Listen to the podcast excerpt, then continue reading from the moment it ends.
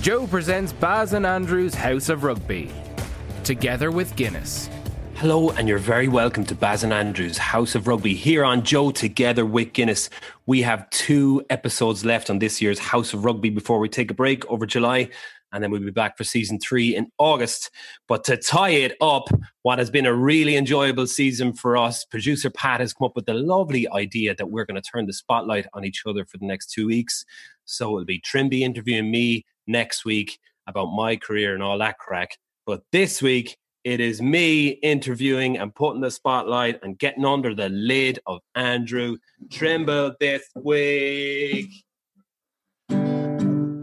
It's all about you. It's all about you, Trimby.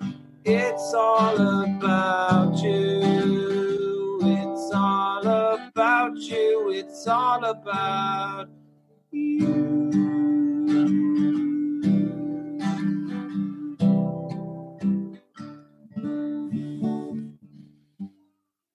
Beautiful, beautiful start, Barry. You've Yeah. set the set the bar extremely high. Now, for Um, those for our, for our listeners and viewers, obviously that don't know, you were a massive busted or McFly fan back in the day, uh, so that's why I chose that song. Um, it was my first introduction to you. I think we were at Irish Academy, and you were like, we were chatting, chatting over lunch, and I, th- I can't remember which one it was. Which one did you use to design your look on? Was it busted or McFly? Because you had those like that blonde hair that the guitarist had, and you had those checkered Vans shoes, you know, those slip-on Vans shoes. And no, it was slightly later. No, it was the green flash I had. green. Yes, The Dunlop yes. green flash. Yes, with the choker chain and uh, your And a- and a chain. and a chain um, that went from my my belt to my wallet in my back my back pocket. all your little bracelets and all that crack. Shark tooth Uh, necklace. Yes. Um, and it was all like, hey, what? My, my, my teacher is really sexy. I really fancy my teacher. Something like that, wasn't it? Yeah, it was it was Mc, you don't need to differentiate between Busted and McFly. Didn't they hybrid? Didn't they become Mc, McBusted? Oh, they did. They did, I yeah. knew there was something in my head about that. Yes. Sorry. So, so that was that hard day for you, or was that a good Uh, day? that was a good day. That was lovely because it just meant um, you didn't need to didn't need to give it any more thought. There was no more. So you- Yeah, you had been like a very religious man. Was that like the Catholic and Protestant church coming together to make one one beautiful religion? Was it the same thing? I suppose. I suppose. Although maybe the brands, maybe the uh, McFly and Busted brands were were more aligned than, than the Catholic and Protestant brands. you never know. it was an easier acquisition. Maybe they could they could they could lead it like it could be McFly and Busted that could um that could lead the way for the Catholic and, and Protestant church. Yeah, yeah. Just you get some uh, this- car- cardinal uh, standing up to make a speech, lads. If McFly and Bus can do it, we can do it. Have you been to the year 3000? And then just change all the lyrics so it fits with like the Catholic Church and the Protestant Church. Those Yeah. la, la, la, la, la. I got abused. You're talking about that kind of that that look. Whenever I was a youngster, I got abused. Me and Anna went to a comedy night in New York one time, and this guy spent about five minutes abusing me for looking like a surfer dude in the back. But it wasn't quite surfer dude. It was like street surf. It was it was those lads from Busted and McFly had never been to a surfboard in their lives. yeah, but They- there was that influence. Remember, um, remember you said about Jack Johnson that really stuck with me. Jack Johnson Mm. uh, and everybody then was in board shorts for a while and flip flops Mm. and trying to do that kind of surf free thing. Remember we went on on tour to South Africa whenever I was in school, and uh, all anybody ever did, they all just went to the Billabong shop in uh, in South Africa, in George or um, Cape Town, wherever it was. That was the thing. Like that was the look. That was the popular look back then. It was. You're very right. Um, well, okay, take me back. Take me back to that time because Pat sent me on an, uh, uh, an extract from Stephen Ferris's book uh, last night, which um, he had a little a little part about you and when he first heard your name and the murmurs murmurings of your name when you played for Coleraine and he was going playing you in a schools cup match expecting to be absolutely hosed because Andrew Trimble, this guy that he'd no one had ever seen, but they just heard of, was playing, and No one had ever. So if if if you if you went to Coleraine and you listened in the wind, you could just hear Andrew Trimble. you're like the you're like the Loch Ness monster. Just this Yeah. big long arm coming out of the water. um, he said you you st- you start they started the game and they went five points up. He stuck in where he scored a, a fifty meter try. Um, I read Ferris's book and I don't remember this. You don't. ma- He, he said you scored four tries, and you ran riot. And then he'd also heard that you were a really nice fella. But when you were scoring your fourth try, he was trying to keep stop you from getting under the posts. So he went to kind of block you, and you just slammed the ball down, and then busted him with a shoulder, put him back in his arse, and then looked back at him and snarled and ran off. And he was like, Jesus. Andrew Trimble is the real. He also called you the Terminator, which I thought was so fitting because that's kind of what you you you played like, very straight, um, like very very big and strong and fast, very little emotion on your face, just like ah. And so was that was that you in school? There was always that one guy who was coming out of school, schools rugby, whether it was in every province, I think had one that was going to be the next big thing. And I think you were that guy in Ulster. Uh, maybe, maybe in in upper sixth, I um, I took a wee while to mature. It took me until I was maybe kind of uh, lower sixth to kind of kick on and actually, because I had always had long arms, and believe it or not, I've actually grown into those arms. yeah, haven't. Haven't. No, but Jesus, I can't imagine what, what they were like before. so uh so then by the time I got to upper sixth, um I kind of started yeah, I started doing well. I don't want to give myself too much credit. Like we were playing uh, friends, uh, and friends nowadays are quite good, but friends back then were rubbish. And it was in the subsidiary. Friends, is that the name of a school? Yeah, friends at a Ah. school in a school in Lisburn. Uh, so that's where Ferris went. Um, but he kind of he came through. Friends, friends. We're playing friends today, lads. It doesn't really strike fear into the heart, does it? Yeah. Yeah. Well, that was our initial re- reaction to the, the name of the school whenever you discover it, but then it becomes very normal, and then you realize actually, or you kind of forget that's people's um, initial reaction. But um, Okay. he he came through the club scene. The club scene. He played for Portadown, so that kind of shows you where friends were at. They were Mm. they were a grammar school, but they weren't um like they weren't very good. We played them in the subsidiary shield or like the not you know when you get knocked out in the first round. So they were like, and it was they'd obviously be beaten the first round. We got beat by Methody, I think it was, and like it was a reasonably cl- close game. So we were okay. And we went on to win the subsidiary shield. So scoring four tries against friends was no big deal at all. they were crap. Uh, Okay. and Ferris, I, I, I don't remember that incident. Incident, uh, but I thought the way Ferris described it to me was that I was trying to get underneath the underneath the posts, and he tried to stop me. And before I put the ball down, I like I fended him. I Oh, handed him before you put it down. before I put it down. better. That's that's what he described to me. Again, I don't even remember that, but um, I probably just went busted. But yeah, Yeah. McFly, you just got McFly. uh, Uh, yeah, yeah. I, th- Oh, I don't think it would have been. It, it's not a massive stretch that I, I might have done that because I think I might have maybe tried to show off a little bit. Really? Maybe I Mm. just would have Just for that year, you were you were like so. Were you? Um, did you physically develop massively in those last two years of school like that made you jump that? Um, Yeah. that level. It was all that from- physical, like physical. That from weights. Yeah, just weights and um, just did loads of speed session, loads of running, and um, in school uh, with a coach or on your own? mostly on my own. Um, Phil Morrow came down and actually did a little bit of work with us. He was the academy coach at the time, so he would have given us a, a bit of direction. And then there was a few of us, me and two other guys, actually not rugby guys. Um, the whole summer before, then we would have been we we all started going to the gym, you know, and doing all these like circuits together and stuff. And then we all bought singlets. of course you did. Uh, we're on the bench press machine, you know yeah, thinking everybody's looking over, going, "Those guys are on this." Wow, Yeah. God, I, I hate young fellas like that in the gym now. I'm like, God, they're still there. Like, I'm like, shut Yeah. up.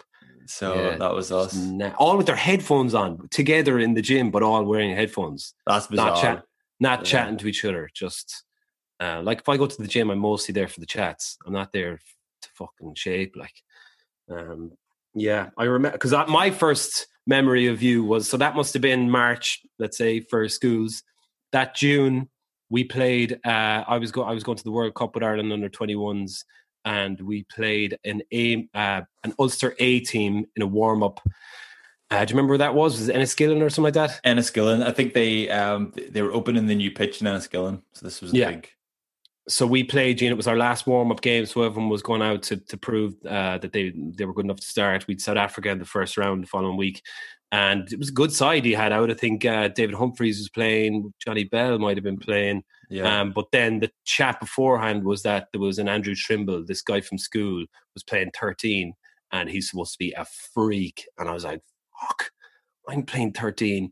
Uh, and I'm not a freak. I'm not a freak. so I was thinking, like, if you were if you were the Terminator, I was more like John Connor from Terminator. I was like quite skinny and feeble, but I was quite snaky in my ways, and I would have like Robin ATMs with a pair of trouser braces or something like that. I was you're like the guy. You're you're the guy in in Terminator Two that is delivering the rose, and uh, and Schwarzenegger grabs him and uses him as a shield, like Nelson Muntz. yeah, you're that guy. yeah. So, but I got the better of you in the opening twenty minutes where I, I made a I made a muppet of you. Um, Yeah, because you were massively. you were you were young and all you wanted to do is just up and in and smash people, and I could see that. So I remember clearly. But like, I don't remember my life meeting for the first time meeting or seeing too many people.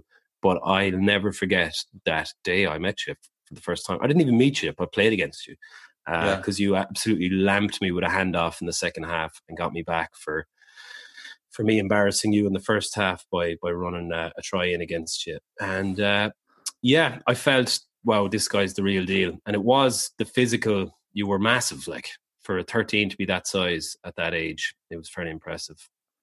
Um, Uh, I uh, I was very nervous. Now I was so excited. I was playing with David Humphreys and Johnny Mhm. Bell as well. Um, but David Humphreys was my hero growing up, and uh, and getting the chance to play with him. Uh, and then I remember you going past me. You just kind of ghosted past me the first time you got the ball, and um, I just remember thinking I've got a lot to learn. And then uh, Johnny Bell, it was handy for him. I would have, I would have, if I had been a little bit more streetwise, I might have been able to um, kind of put the blame onto him a little bit, or maybe not give me enough talk. But he was certainly not going to be outsmarted by an 18 year old kid. Um, Yeah. So yeah, I got the blame for that. I, I that kind of made me realize I had a lot to learn, so I had to kind of go back and um and look at a lot of stuff. But yeah, that's funny, isn't it? Us uh, coming across each other the first time. Um, yeah, it was it was weird, and I and I do yeah, like I said, I remember it very, you know, very vividly. Um, so you left a mark, um, and you were very serious. I remember that, and you you kind of looked quite serious and focused for a lot of your career. And having gotten to know you throughout your career, I knew you weren't uh, a ser- that serious a person. Quite the opposite off the pitch. Um, so when you look back as a kid, like what were you like as a kid? Were you were you were you quite a serious young fella? Were you, you know, how did your parents drive the focus side, the sports side, or what was it like for you growing up? I don't think I was that. Um, people, I, I know that I, I even watching back, watching back footage, I do think I look um like quite focused, but I think at the time it was just nervousness. I was very Sorry, I was yeah. just- I thought that as well this morning. I was looking at your your try your try highlights, and I was like, "Look, he doesn't smile. Yeah. Look how serious he is." And then I was like, "You know what? I think he's just like kind of like uh, Yeah. nervous and just yeah. don't know what to do. I didn't know what I didn't know what to. And I, we spoke about this before. I look back and regret that I didn't kind of relax more, enjoy it more, enjoy the occasion more. And I was enjoying it just in my own way, but I was always very self conscious and uh, kind of um, just wanted to kind of wanted to fit, wanted to fit in, wanted to. Um, I don't know, just not look odd or something. And you're always Mm, kind be of seen to do um, the right thing.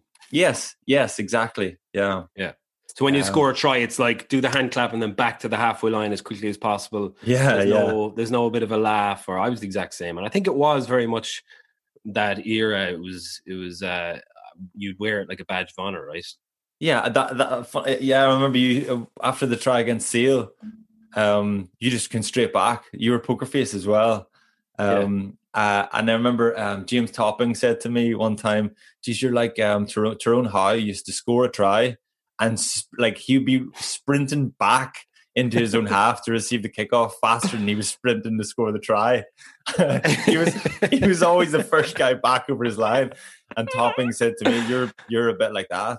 But it's just I don't know. You just feel like, oh, how do I how do I behave here? You'd seen someone else do it, and, and like because yeah. I remember Fed, Federico Pucciariello probably scored one try for Munster, and I never I never laughed so much because when he scored it, he sprinted back to the halfway line, and like normally he'd be the last fella traipsing back over the halfway line for the kickoff, like getting as much of a breath as he could. So uh, I know what you mean, but but what? So as a kid though, what take me back? What was it like for you? Um, growing up? Were you were your parents driving you towards sport, or or what was it? No, uh, my my dad obviously, um, you know, loved his rugby and he had a rugby background, so he kind of made sure that I got a bit of exposure to that, and uh, and I, I loved it. I just loved I loved the rough and tumble. Um, I loved I loved the physical side of it. Always, always did. I I, I saw a picture. Um, my mom keeps um all these kind of um, photo albums and kind of scrapbooks. And there was one of me when I was playing mini rugby, and I'm taking the head off some poor fella, and highly illegal. It's a red card these days. I've got this guy like like by the collar, just a complete clothesline. I was, what would I have been like nine, ten? So it was that was just I just enjoyed kind of the rough and tumble and the, the physical side of it. Would anyone said that's oh you're like your dad the way you do that, or your your mother would be like that, or what? What or your sisters? My dad, my dad would yeah. have been. I think he would have been um, physical, and then back then, whenever he played, then it would have been like I think he would have been known for being a little bit of a dirty player. I, I, I wouldn't have been a dirty player, but I've been pretty physical, and there would be the amount of people that would say this exact line. People would say, um, "I played against your dad," and they would go, and I've got the scars to prove it. no way! Wow. Um, what yeah. position was he? All over the pack. I think he played mostly second row and back row. Wow. Um, back then, like second row, he was playing the second row, and he's only six foot. But back then, that was big. Um, uh, but yeah, he would have been. I think he would have been reasonably physical. Him and his brother, the two of them. Uh, okay haven't heard from uh, Uncle Philip now so much since he retired.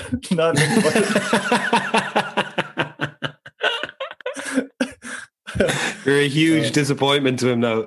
Yeah, exactly. What? You're doing some podcast with Barry? Who?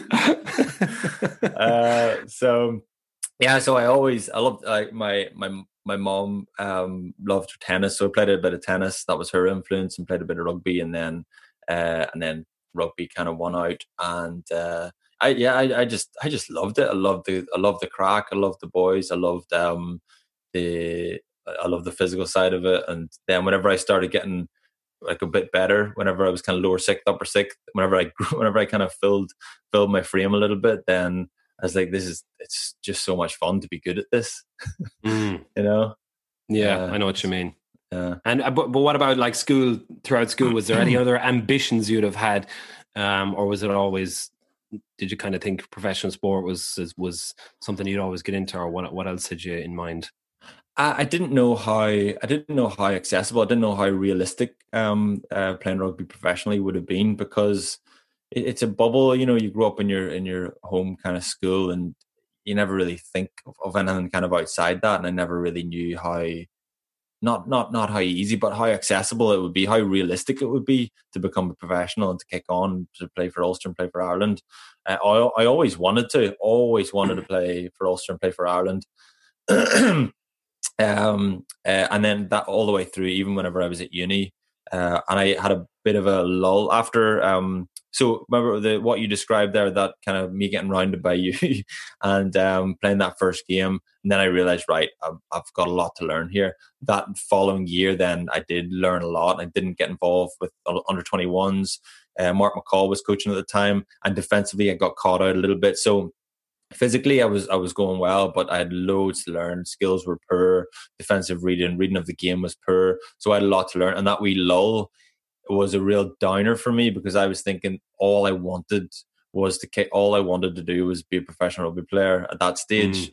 Mm. Um, and I was studying, you know, at Queens or whatever, but I didn't, I didn't, I didn't see myself do anything else apart from um, uh, become a professional doing rugby full time.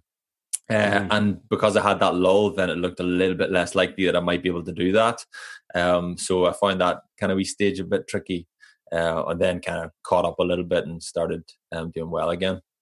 Okay, and what were you studying? physics. Physics. I studied physics. Yeah. wow. I, yeah. I, didn't think I didn't even think you could do sums, man. uh, I, um, hide it well, don't you? Yeah, yeah. I um, I was I was I was good at maths and sciences in school, and then I just didn't know. I didn't I didn't care. I didn't care what I did. I just wanted to yeah. play rugby. So um, then my mom and dad suggested you don't you're you're okay at physics so why don't you just do physics? And then it keeps things open ended and then so i did physics for for a year and there was a few maths modules and stuff as well and it was miserable. I just could not be bothered. I was having the crack at, at uni with the boys i lived with having the time of my life where it was brilliant. I was loving it and i just hardly ever went to class and then eventually just changed. Well I say I say changed. I dropped out and then um, did uh, theology instead and uh, and I just did that part time for like seven years. I think I got the record at Queens for like the longest undergrad anyone's ever Go done. away, yeah, Van Wilder. Mm. Um, so was that when you first got into faith and spirituality, or was that something like when you went to college, or was that something you'd had when you were younger? No, that was something I had when I was I was younger. Um, um, always like kind of grew up going to church, and then um, when I was kind of 15, 16, in around there, I started um, taking that a little bit more seriously, and then kind of brought that with me to to uni. what was um, the what church is it? I never asked you that actually. Uh, a bit of everything, to be honest. Um, like I grew up in the Church of Ireland, and then I went to Presbyterian Church whenever I was um, a teenager, and then we got married out of a Baptist church. Um, the church we were going to right. up here was is actually non-denominational, so it's right. anyway. It doesn't really so what? So was that your drive? You driving that, like changing, changing what church you went to, or your parents, or what? No, no, no. I, I, didn't. It wasn't that we were unhappy with one. We moved to another. It was just it didn't. It didn't really make. It didn't really matter to me. The the, the differences between those churches were were so small that I didn't really care. Hmm. And uh, um, how has that changed? I suppose from from when you're a kid to to throughout your your teenage years to playing years and now as you as you retired and with kids yourself yeah i suppose whenever you're whenever you're uh, 19 and you go to university and you, have got all these like strong opinions and everything's very black and white and you can tidy everything away into little boxes mm-hmm. um uh you know you know like, like university kind of like um, people kind of rediscover themselves and think, right, mm. I'm going to stand for this. I'm going to stand for that. yeah, yeah. I'm not saying that was me, but there was an element of, of, of that. You know, I, I, was probably a bit of a smart arse. I think and I thought I had it's a hotbed for extremism, really. University, yeah, isn't it? It's yeah. like you get all these people channeled who are breaking free from being in a structured school environment and family environment. And then it's like you'd be free, but at the same time you're like freedom, but you just go want to go. Oh, I just want to be a part of something. You want an identity, yeah, yeah. I'm not. I'm not. Again, I'm not. I'm not making that sound uh, trivial. Like it was. It was. It was a sincere. It was a sincere faith, but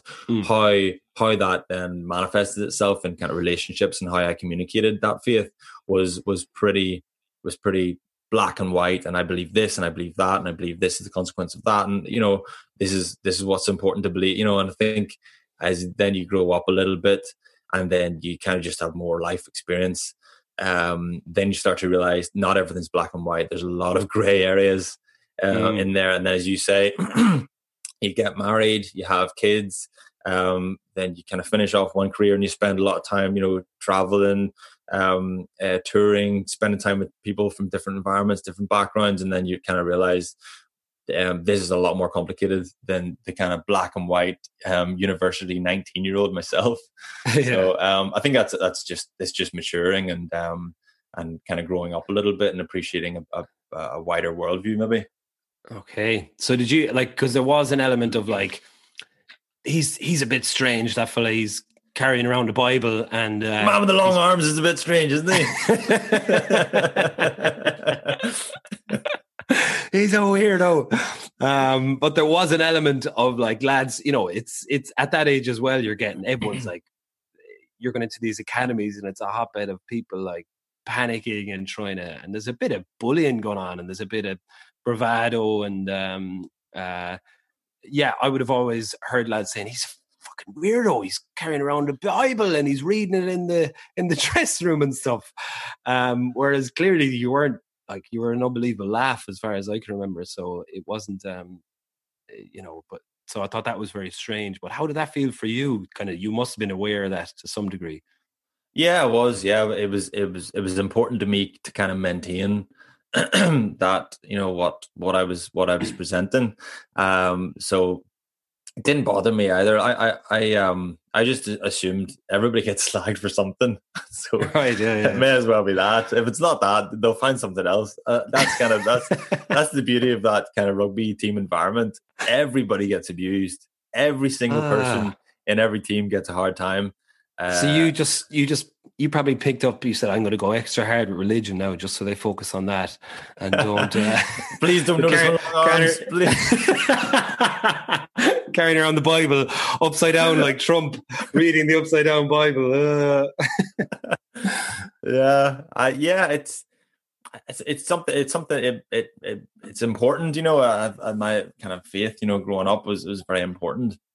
Um, uh, but I, I suppose in in hindsight, I wish I'd maybe just allowed myself to be allowed I wasn't quite myself. I don't think with a lot of people would have been quite reserved, would have been quite concerned about maybe putting out something out there that wasn't consistent with what I was saying. So there was a li- like quite a lot of um, there was a lot of that kind of shaped the way I behaved, um, mm. which it's just kind of reasonably normal enough, I suppose, if, if you grew up with um, with um, with that uh, that upbringing, you know.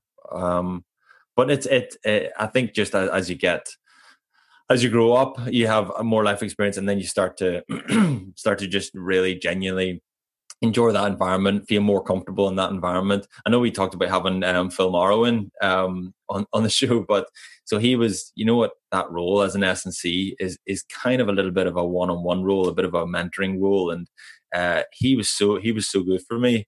Um, growing uh, coming into the Ulster or the the Ireland Academy, it was back then in Ulster Development.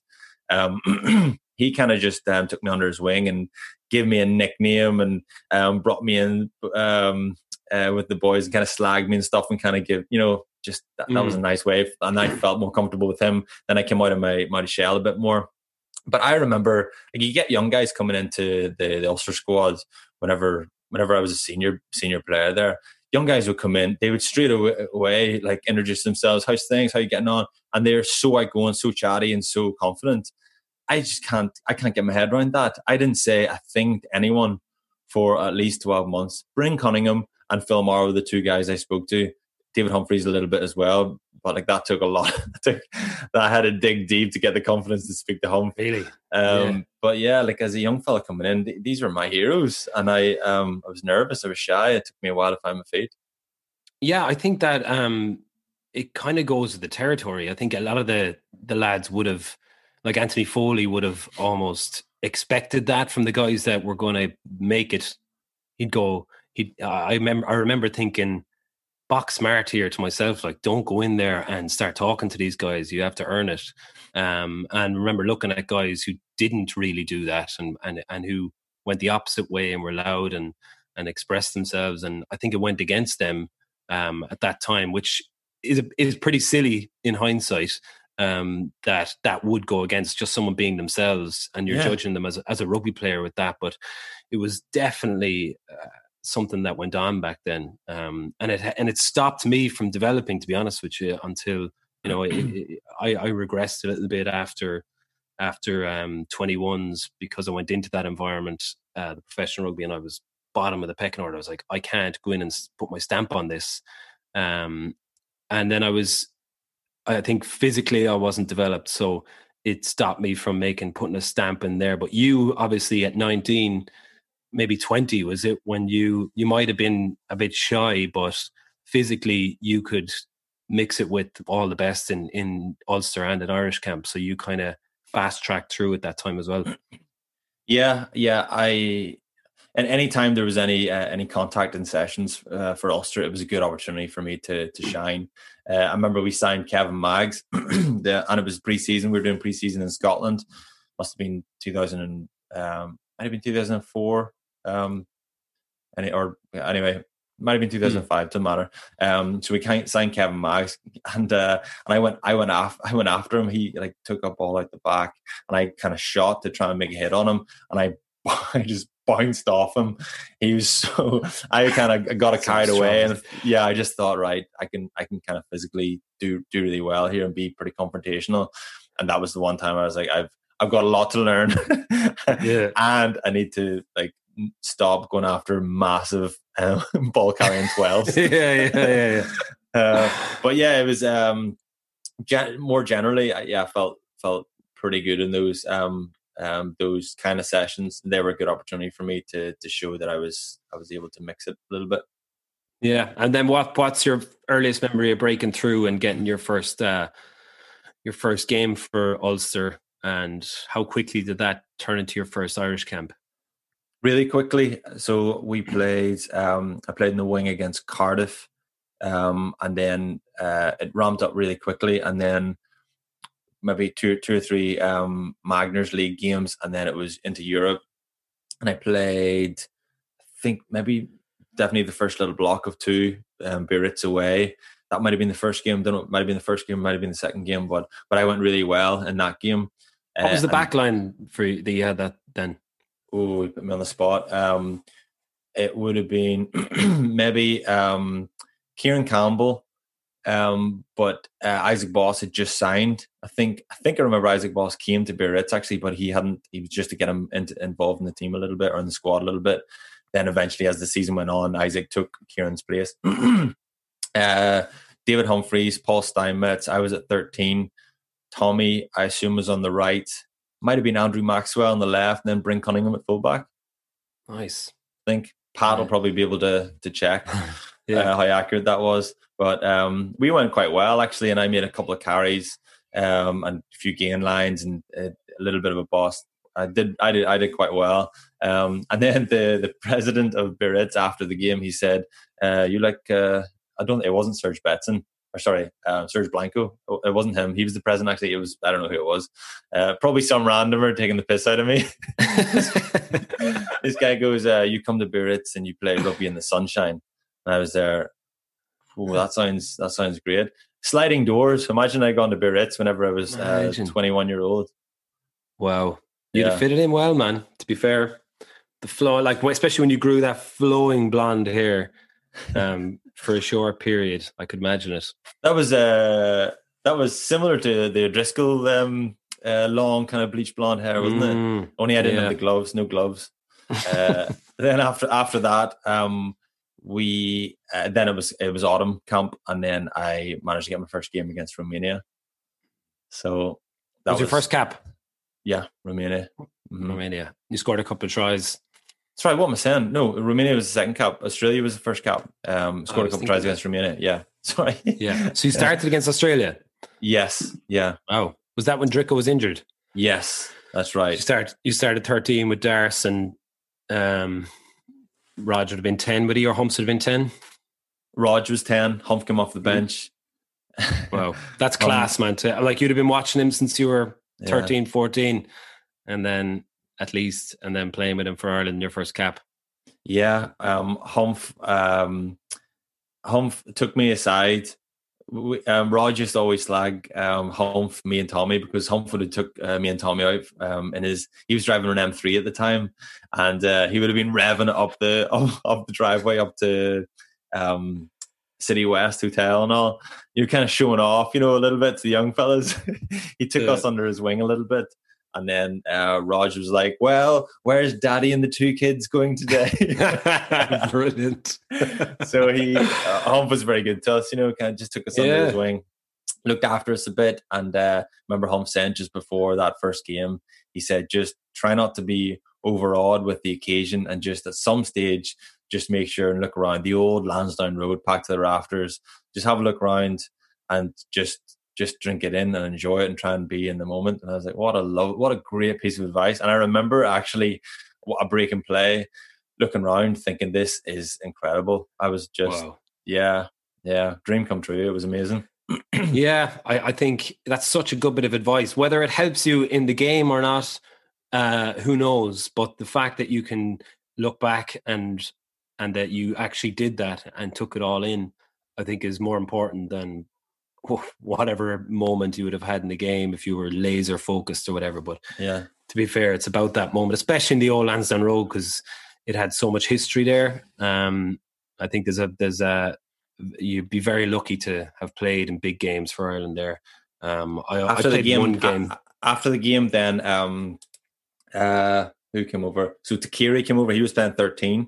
He came over, uh, came over and gave me his jersey, and I went to give him my jersey, and he said, "No, no, first, uh, first test. Don't, don't worry about it. Um, give me his jersey." And then uh, Latham, the fullback, Latham came over and said, "Oh, first test, congratulations! Real friendly, real nice fellas." It was wow. Yeah, it really added to it. It was it was a nice touch. That's brilliant. Love the Latham man. He was one of my favorite players. Um, so you're beaten. You're what was it, 30-14 or something like that? I remember looking at last night. Um, but pretty tight game. And then Romania the following week, you got a bit more of a foothold, two tries. Um, and I think that was your first. Everyone was like, Jesus, this guy's this guy's impressive. And it was the first for me, bit of a freak in the Irish backline in terms of size and strength. Um, and you felt like you looked like you were at home. Yeah, yeah, felt at home. Uh, felt felt good. Um, although scoring scoring a couple of tries against Romania is like scoring four tries against France. Sorry, yeah, I picked that up way too much. yeah, massively. Um, and the, it, it, was great. It was we we we kind of just ran amok, and it was it was an all right. It wasn't a great game as games mm. against Romania are rarely good, but um, I was it was fine. Uh, I remember again, you're talking. We were talking earlier on there about the the self consciousness about you know whenever you feel like everybody's looking at you. After I scored the one try, the only try I can remember scoring in that game, um, I got up and you'll never see someone look more more sheepish. Like my uh, housemates at the time were like, "Why, why are you acting? Why are you acting so weird?"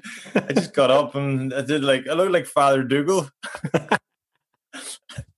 just didn't know. You do, yeah, you do. You resemble him a lot, man. To be honest with you, he's always on the tip of my tongue when you're when you do something like that.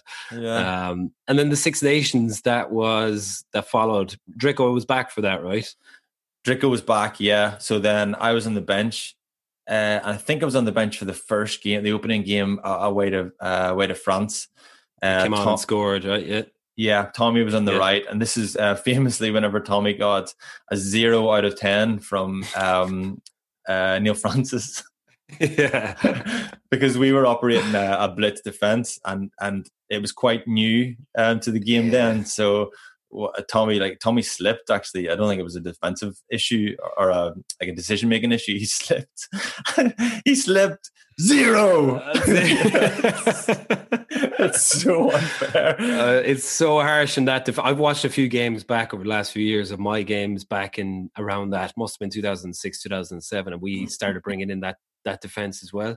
And I'm watching it now, going, "What are you doing? Yeah. What are you doing?" And I get away with it the odd time, but it looks insane watching it back. Um, it's mad how rugby goes through those crazy trends. Yeah, yeah. Um, but uh, but you came on. I remember coming on that French match and you getting a try. And what, what did the rest of the the Six Nations pan out for you that year? What was it like? Uh, I think we won. We won the yeah we won the triple crown that year. That was the year whenever we went to Twickenham and Shaggy got the mm. um the reach like that kind of famous try. Uh, yeah. Then I think I started against Wales um in between those two first um before we end up in Twickenham. Uh, so I, yeah, so I came off the bench against France. We were getting a hiding. Heymans, uh, Clerc, uh, were running amok. They were incredible that day, unbelievably mm. good. And then they just got to 50 minutes and they were like, ah, c'est le bleu, uh, c'est la vie, uh, uh, yeah, stuff. We're not that bothered anymore. Uh, yeah, yeah. And then uh, that kind of gave us an opportunity to get back into it a little bit. And we did. I came off the bench and scored one. We scored a couple more tries, but we were never really catching them. Uh, yeah, so then I, I think I started the next week. So I was rooming with Tommy, and it was a little bit awkward when we got back to the hotel because I was obviously delighted with my contribution mm. because I got the last 20 minutes when, um, yeah, when we were doing well. and then Tommy was hating his life. Um, I think that was the time whenever I was in the bench and I came out and sat on the bench for 20 minutes and then realized I didn't have my jersey on. and uh, like that moment where you forget your boots. And I looked at it, I was like, oh no, if he calls me, I, and then so I like sprinted down the tunnel, got my jersey on, just came back thinking, you're an absolute dope. Like, what? Oh, your first Six Nations God. game and you forgot to put your jersey on. Stupid. Soaking it all up. Soak it up, Andrew. Uh, Don't forget to soak it up and you walk out. See, no, you were talking no top about, on. so you're talking about um, how how you could potentially interpret the way I behaved as being laser focused. I had no yeah. top on. how laser focused is that? Oh, there's nothing worse than those moments, man, when you're mm. when you just yeah, you forget something like your boots or your gum shield or yeah. Your, so obviously I had I had my like I had my track I obviously I had my tracksuit top on or my bib on mm. over or something, so it was kind of disguised. Didn't realize until I looked in. Mm-hmm. so uh, stupid. And come here, what about your relationship with Tommy throughout all of that? Because you were competing for for position for a lot of your your career, I suppose. Um, and then you were always good friends from what I could see. Was that was that ever awkward or, or, how did that pan out? Was it honestly rarely awkward? We fell out a few times on the pitch. Actually, on the pitch, we we didn't really fall out. We, we never really fell out um, like off the pitch, but on the pitch we had to go with each other a good few times. Actually, there was one time in particular. I remember we were playing a home game, a league, a league game um, at at Ravenhill, and and I was a little bit I certainly wasn't laser focused. I was a little bit um, apathetic, kind of just cruised onto pitch, didn't really think about it too much. And uh, we um, kicked kicked the ball down the right hand side, and I kind of sauntered after it, not really too switched on or not too intentional. And uh, Tommy spotted this, and Tommy was like, "Would you get your head out of your arse, and then I I was I was kind of flustered. So my reply was, it is out of its arse. and uh, I was like, and then I looked at him and we both just laughed. And I was like, I'm so sorry. That's the stupidest comeback you'll ever hear in your life. Okay. Um, but, and to be fair, Tommy was spot on, spot on. And I played really, I don't remember who we were playing that game, but I remember him saying to me afterwards, How well did you play after I um, told you to get your head out of ours? That's the best piece of advice anyone's ever given anyone on a rugby pitch. Yeah, yeah. I remember O'Connell giving me one of them uh, down in Cork, similar game, like, will you run, Baz? And I never ran so fast in my life. Because, um, you know, rare, again, I was away with the fairies. We might have been beating the dragons quite well or something like that. Um, but it was quite terrifying. Uh, come here. We've uh, we've gotten yourself up to, I suppose, starting with us to starting with Ireland. And uh, before we go any further, I'd like to get a fellow Ulster and Ireland player who would have I think you're a, a week older than him, or vice versa. Mm. Uh, Chris Henry is going to join us on the show now and talk us through his memories of playing with Trimby uh, for Ulster and Ireland. Talas makes the tackle. Murray, there is a space here for Conor Murray. And Andrew Trimble is in! Ireland's second try. Two in rapid succession. Okay, welcome back to part two of Walking Down Memory Lane with Andrew Trimble. And who better to get on uh, the show to talk us through the, his Ulster and Ireland career than a guy that came up through the Ulster ranks with him, uh, played for Ireland with him, was born three days uh, before him in 1984 in Belfast, Mr. Chris Henry. Hello, guys. Um, great. Thanks. Yeah, thanks for having me on to your show, Barry. It's great to have. Um, no, Andrew thinks his show was great to be on your show. Thank you very much, Chris. I agree.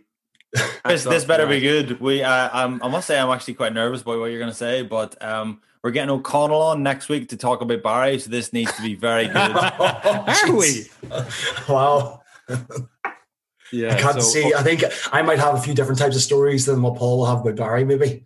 Um, but he, he won't hold back, so don't hold back, basically. Okay, okay. Try not to. Mm. So come here. You were born three days before Andrew Trimble, but when was the first time do you remember ever hearing or playing against him? Um, so the first time I ever um, remember Andrew was playing at Malone Minis against Coleraine Minis. Um, we would have been about maybe 12 years old or maybe younger even, Andrew. What do you reckon? 10? And um, he is actually, this the one where I nearly killed you? Or yeah, so so basically my rugby career um, was nearly finished as a child because Andrew Trimble tackled me about um, I don't know about six seconds late um, at a mini rugby game, and it was the first time where literally I've seen um, fans like parents. All the kids, big ruckus at the side of the pitch because it was so blatant. Um, he spear tackled me, lifted me up, and dumped me down and that's where that's where the first time we saw the sort of um, the really nasty, angry side of Andrew. We were probably winning because um, we would always win those mini rugby games against him, and yeah, he it was pretty pretty vicious, and uh, luckily I I got up and played on, but pretty filthy. Yeah, it was it was a game of I think it was it was tens. You were pretty accustomed to sevens. Do you know they used to call Chris uh, Hamburger Serevi? Barry, do you know that? Andrew, this is about you. This is not about me. I was told, I was promised when I came on. I said right. I'll say no promise, but the promise that only goes to Andrew, not coming back at me. Uh, I'm, I'm, here. Uh, I'm here for both lads. It, it might have been. It might have been the final. I think it might have been the final, and uh, you were cruising. Like you, to be fair, Chris is incredible at sevens. Give him a bit of space. So tens obviously a little bit less space, but he was cruising down the wing, a bit of a two on one, and I knew he, they were definitely going to score. So I was like, I'm taking this fat kid out. I don't care.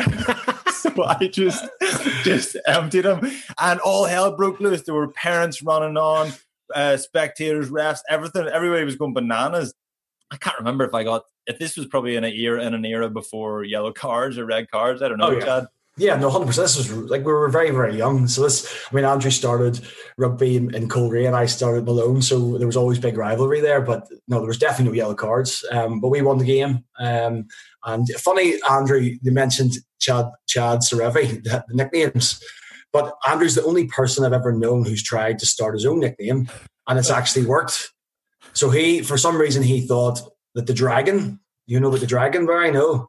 No, never. Well, he, he, he, I mean, obviously, he must have had a, quite a lot of um, horrible nicknames growing up through school. But he decided, okay, I'll come into Ulster, new environment, nobody knows me. I'm going to start like telling people my nickname is Dr- Dragon, and that's just the, more, the, the, the, more I say it, the more I more people jump on it. Um, it'll it'll stick, and that's what he's done until this day. A lot of people still know him as the Dragon, and it only oh. happened because he he forced the issue so much.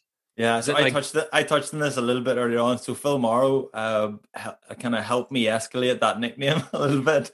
Um, uh, it started off before that though in school in Upper Sicton School. You know there was those area trials for Ulster schools before you go on to the kind of the big trial.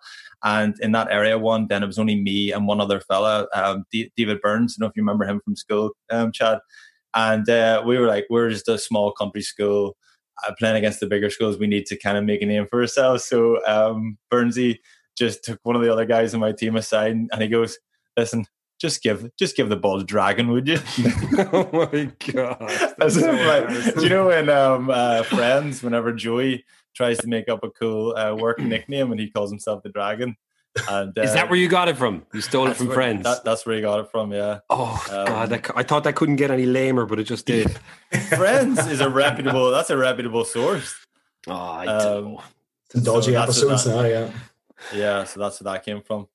But no, we've um, gone back a long time, Trimby. Um, and then luckily we so we played against each other for a long time through schoolboy, and then with Ulster schools and Irish schools. Um, my other uh, favorite story when we're talking about back in those days was that our Irish 21s, um, the whole lead up to the World Cup, we played in Argentina with a cracking 21s team. Um, you know, you guys like, uh, geez, Kevin McLaughlin, Gareth Steenson, um, geez, you know, really, really talented uh, group. And it was all about the power of the team, the, the, the power of the pack, um, the Wolf Pack, and all this. And but then literally, as soon as we got to, over to uh, Argentina, playing those matches. Um, every night, literally before the game, the team talk was completely changed. It was just literally the team talk was get the ball to Trimble. That was us. So it didn't really matter about anything else. It was, I think you were playing 13 at that stage, um, which because they hadn't discovered you couldn't pass yet. So 13, and, and we um, we literally just had to get the ball to, to Trimby, and Trimby would score. And to be fair, we won a lot of games that we shouldn't have by um, letting him crash crash ball and run through, and it, it took a lot of people to stop him in those days. Uh, so no, he that, that was the, the always a funny memory about our 21s. Really? So you you did take the piss at 21s Trimby. You were you were that kind of a freak of a player. Uh, no, not not especially. I was just slightly better than all the other all the other wow. lads. We were we weren't great to be fair, Chad. We well, you were um, bigger and faster. You were bigger. Yeah. how did you How did you do? How how far did you get in the World Cup? Oh, we came ninth, oh, I think, well. wasn't it? It was ninth. We had uh, Ruan Pienaar in the South Africa team um, mm. beat us in the important game, but um, that was tough, tough, tough tournament. But no, I still remember Andrew. You were bigger and you were faster than everybody. Mm. Yeah, yeah, but you're yeah. right. I hadn't, I hadn't learned I had no idea of the subtleties of the game, how to pass, how to defend correctly, how to read the game. None of that. Um, it was it was you were really good in the gym. That's what I remember around that time. Was that the same for you for you, Chris, when he when it came to Ulster? Um, was it just Andrew Trimble can do X amount of chin ups and that makes him a class player? Yeah, pretty much. I think everyone just saw him in the gym. He wears tight t-shirts, um, and that would be him. Because, geez, we must play this guy. He's got he's in good shape. Um, I used to I used to be so jealous. We used to be up at Jordanstown. Uh, that's where what used to be an academy at the uh, Sports Institute. So we used to drive up there, you know, really early morning sessions, and I a lot of us were really dedicated at that stage, working hard. Uh, Andrew used to just rock in. Clean 100 kgs as a, as a boy, no problems. Uh, yeah, just he had power, he had power and and that mm. aggression, and um, his career moved off really, really quickly. Um, you know, I think he could do started. he could do twenty chins. That's why I think was it. That's what they. I remember coming into to where was that place in Dublin where we used to train the Institute of Sport. Um, Santry, no, was yeah. it Santry? Santry, Santry, yeah, yeah, yeah, yeah. Going up to Santry with with um with the Irish Academy, and it was a it was a chin up, uh, flexibility, and a bench press test. Basically, that's what we were being tested on. And I remember Trimby rocks up and does like 25 chin ups. And I, I went up after and I just hung out of the bar. like but 25, 25 chin ups for us, Barry, is a lot. But you think of Andrew's length of Andrew's arms as well. So Andrew has ridiculously long arms. So that's, yeah. you know, it's, it's even tougher for him. So yeah, my arms are my arms are so long. Most people have to bend at the knees, so their their feet don't hit the ground. I have to bend at the hips, bring my legs up straight, just chin up like that because my arms are so long and come here. When then, Chris, do you do you reckon that people realize he couldn't pass and uh, and that his career kind of maybe slowed down for a while? Can you remember that moment? I think you were chucked out the wing very quickly. Um, I can't even. Do you remember the the the year Trimby? Yeah, I got one year. I got one season. Then I was out to the wing. Cavey arrived then uh, that second season yeah, fair. And that was and that. And that was. And Andrew didn't mind. Andrew scored more tries out in the wing, so I don't think he he, he minded. Um, and he was pretty good at making those last uh, reads, last ditch reads at the on the wing, uh, which we all know that Andrew's famous for, coming off his wing and absolutely emptying people. So mm. um, no, it was great. Like it was with, with, some brilliant times, and I was very lucky that um, one obviously we the, we were obviously same year group, so we got to know each other a lot. Um, when we travelled and toured together, which I was, uh, you know, we were a lot of times we were te- uh, roommates and tours. And we've had some of our best days in green and white together. So you know, it's, it's been a good journey. Yeah, there's been yeah. some good times, some good times yeah. on the way. Shout. Yeah. Um, yeah, it's not uh, we. So our our our careers kind of didn't completely do, or they dovetailed actually quite nicely because you you came through and you had a. We were just discussing when you came into the squad. You came into the squad at the same time as me, and you just kind of took took a while to get going. And then by the time you kicked on, it was maybe uh, um, started 08, 09 season, whenever you came into the team, was it? That yeah, kind of run? Yeah, absolutely, um, yeah. yeah. So I, because uh, my first Irish cap then was only 2010, so there wasn't that much of a gap. For me, I was um, playing a lot number eight, but you know, I was too small for number eight. It was Brian McLaughlin that told me to get the finger out and lose about six or seven kgs and, and become a seven. Uh, mm-hmm. Taught me how to um, get over the ball and, and ruck, which was uh, my specialty. Um, keep the ball away from me and just let me hit rucks and tackle things. Um, and it worked out well. And yeah, once that once that changed me, I guess the open side. Um, I was able to hold my place because there was quite a lot of the competition in the back row also at that stage. Like when I first came in, there was um, you know Roger Wilson, Ian McMillan, Neil Best, um, you know, pretty uh, quality operators. So for me, it was I was playing for Ballymena at the time, and uh, just every week there would have been an injury, and I would have thought I would, might, have, might have gotten a chance. And the next minute, you'd hear in the papers that um, flew flew over someone else from New Zealand or flew over someone else from Australia. So it was frustrating times, and you see, you know, um, Trimby and Tommy and KV and Marshy, you know, getting their getting a lot of games, and at that time, very frustrating for for me. But uh, the patience was worth it. And uh, once I got my run, I, I you know was lucky I didn't look back. Yeah, it was that kind of 2012 year when you really kicked on as a squad, wasn't it? Did you get to the Heineken Cup final that year? Yeah, yeah, we did. Um, that was, I mean, that pack that uh, we had a brilliant, we had a brilliant team all together. But I think that 2012 Ulster pack was pretty formidable. You know, John Afoa, Rory Best, Tom Court, Dan Tuohy, Johan Muller. Um, you know, and then Stevie was still playing too, Big Fair. So you, you think of that as your core of your pack. Um, you, are going to take any team on in Europe, and I think um, probably the group. I forget who was in our group of that year, but I know uh, that's the year we, had, we beat Munster in 2012, which mm. most of the other players of our sort of um, age group all say that anyone involved in that day was was very special for us because obviously the win with Thomond is is not easy, um, and we weren't expected to that day. So that was, what, uh, that was, what do you reckon? Did you have a good balance of age that year, experience and youth, and um, you know what was the what was your style of play like? Do you think uh, it was? Well, certainly we had we had an unbelievable kick chase. It was kind of um, Ruan Pienaar kicking the ball and Andrew chasing it. We also had a, a, far better winger on the other side called Craig Gilroy, who started he coming on far faster than Andrew, um, who scored a brilliant try that game. But no, we just it was the first time where I think as a pack we were Ulster, I guess, over the last few, years, um, we haven't been able to give the backs this unbelievable back line. We haven't been able to maybe put a platform that they deserve. But in that year, we certainly did have a pack that were able to bully teams. And then we had a, yeah, Ruan Pienaar who could you know kick goals from anywhere and a bit of magic. So it was uh, a year that we certainly didn't. I mean, we got the final and we were outclassed without doubt. Um, you know, Leinster that day. I don't think any team, any teams would have beaten them that day. But for us to get there and experience that, even though we lost, still a fantastic achievement for for uh, for myself. Anyway, I still look back with positive memories on it. Mm. Would you have ever holidayed together at the end of season or anything like that, the two E? Well, we we ended up in Portugal by accident, didn't we? Uh, yeah, you were on a golf trip with all your friends, and I yeah. was out, out, with my uh, I went out with my family to, to do a bit of yeah. Uh, just by chance, we we uh, bumped into each other. But I don't think you stayed on for any after any tours, Trimby. You didn't. I was always keen to stay on. You know, in America, you go to Vegas, or you know, you fly home from New, New Zealand via Thailand. I think Andrew, you weren't really. I was always homesick. Yeah, yeah, straight home. straight Dana. yeah, and the the time in Portugal uh, was I, I, think we we talked about it before, but we were going out there for a bit of um, kind of chill out time. You were there with your mom, and we went into because it was getting close to the start of pre-season at that stage. We went down. We were going to do a bit of a gym session. I came down there with my mates one day, and you were down. You were um, doing uh, you had your mom in a plank position you were doing a core you were doing some you, you, were taking her through a circuit you were like mom you got to keep your hips up you have to keep your hips up mom you're never going to get ripped unless you keep your hips up oh no I'm not sure that's 100% true but uh, I'll take it. yeah I'll take it, take it. Chris we we actually went on holidays after uh after an Irish tour, went to did we go? To, we definitely went to San Diego. We might have gone to Vegas, and uh, yeah.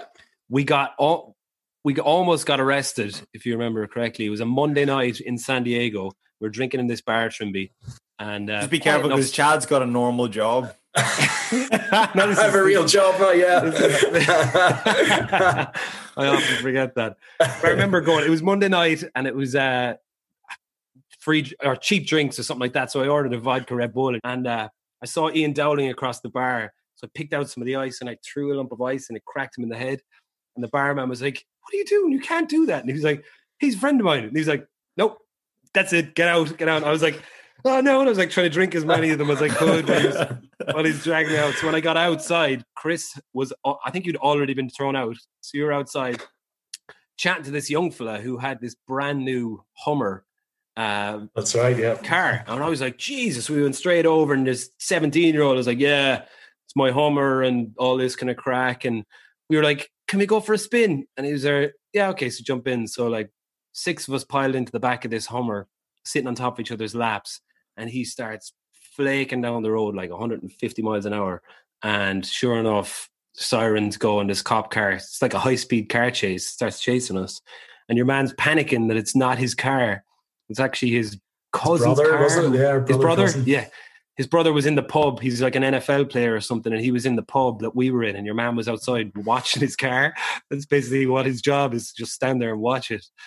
So the cops pulled us in and got us out onto this, and we were sitting on the sidewalk of this.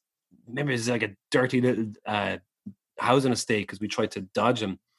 and uh, he they were going mental with us. Well, no, well, so so we were we all had our passports because obviously you need your passports to to buy any drinks. So we all we give our passports. They also he saw they were all Irish, so he kind of they, they were kind of like, okay, they're Irish, uh, expected. And then, um, but the one person I remember it was it was Stringer was there if I remember rightly, Mm, he was. and he he was the only one who obviously Stringer wouldn't touch any alcohol. So the rest of us were all. You know, still thinking this is funny, laughing, but he was just the fear in Stringer's face, going, "What is going on here?" But no, we all ended up. It was a good story. Luckily, no one arrested. Uh, I think we were actually singing Toto by Africa every time the cop would go down to back to his car. We'd all just be like, do, do, do, do, do, do, do. And then the flashlight would come back and he'd be like, shut up over there. And String, Stringer was freaking out. But you know, the, the one of the big positives of of, uh, of what's going on with this pandemic is that uh, the RFU Twitter account keeps putting back like on this day. 10 years ago on this day six years ago and that that i'm pretty sure that was after the churchill stag in denver colorado is that right was not it wasn't. It was actually after No. the Irish tour of uh, of America and No, Canada. no, yeah. So we we played that tour, and then we went to San Diego, and then we went back. You you were too big time at that stage. You didn't have to play with the Churchill Stags, Oh, but I then right. went. I went from San Diego to Denver and played in that. Um, we won that, so it was Okay. oh magical. Yeah, brilliant. Yeah. And Andrew, you obviously were far too big. You were probably off for the Lions or something, or No, I definitely wasn't with the Lions. I think I was injured. but all good times. We've taken over your life story, uh, Trimby. This has been the best part of the story of your life, actually, is the story here. of, San, of San Diego. Whenever I wasn't there. you weren't even there. I make me like I'm like trying to get involved. Oh, I know that song, Toto. That's, that's my favorite song. oh man. Uh, well, I suppose fast forward to the 2014 Six Nations, which you won, and the two of you were a key part to that. What uh, what are your memories of that? Well, my memories was just uh, it was probably the, the most enjoyable um, couple of months of my life uh, in a rugby context because it was the first time where I felt that I was actually playing well enough to to hold on to a green jersey. Um, Irish back row, you know, a lot of times I played was always because Sean O'Brien was injured, um, and Shawnee was injured at that stage. But for me, I guess, yeah, I was just I knew I, was very honest in mind. I knew when I was playing well, I knew when I was playing poorly. At that stage, I knew that I was you know doing a job for the team. Um, I think Andrew, you you were out of the scene the year before, wasn't that right? And you'd won Joe back over, so you were long gone. Yeah, You were like- I was dead. you were buried. you were dead, yeah. Yeah. You were gone buried, um, and I was sort of just winning Joe over still. Um, and yeah, look, it was it was brilliant. It was um, we had an unbelievable team, you know, at that stage. Um, that that game in Paris to win at the end of the the tournament. Um, you Mm. know, to Yeah, the what are your memories of that that day? Like that was, I remember watching that, and uh, it, it was one of my yeah one of my favorite Irish games. Thinking back, yeah, The day you got a tattoo, Barry. that's the day I got the tattoo. Yeah, what, that's how much I enjoyed it. what what tattoos you get? I have a massive red thirteen on the back of my on my back. Brilliant. Because I, I bet my mate that O'Driscoll would would get man of the match or or Ireland would win or something. It was his last game, so I was like, yeah, and I was uh I was in Vancouver and it was like ten o'clock in the morning and Class. ah look brilliant. that's not about me again. Yeah. Uh, but no, that the, the the team, as I said, going in. Look, when you've got someone like Brian O'Driscoll in your team, you always you get a chance. Paris, um, you know, was al- is always tough, but to finish it like that, they give the the big second row give the wide pass, uh, and it was deemed to be forward, came back. So you got that ridiculously low moment, uh, high moment. Um, they won the ball. They I think they got a turnover scrum right at the end. We Yeah. managed to hold them up. There was about six of us in a, in a choke tackle that held them up, and that was the win. And I remember just falling to my knees and just thinking, how am I? How have I been here? How, how am I part of this? Because yeah, I think a lot of players, you kind of. Well, my motivation was always, am I going to get caught out? Do I, do I actually? Am I actually good enough to be here? Um, you know, and that was the first run of games where I'd gone, no, actually, you know what? I, I feel like I'm capable of, of, of this um, and being around these players. And then the, that party that night was, or the party for the next couple of weeks was just unreal and celebrating um, cracking night in Paris. Um, I don't know. Big night in Paris that night.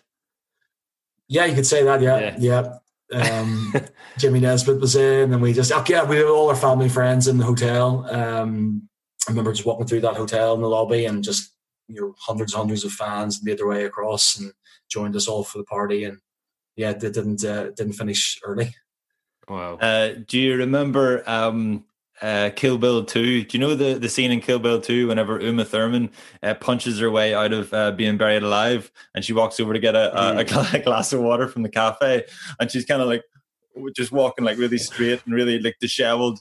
That's the way Chad came in from the night out that night. Because I was down, uh, Anna, Anna was getting. Anna was getting an early flight um, back to Belfast in the morning, and it was the flight was like six, seven o'clock, whatever it was.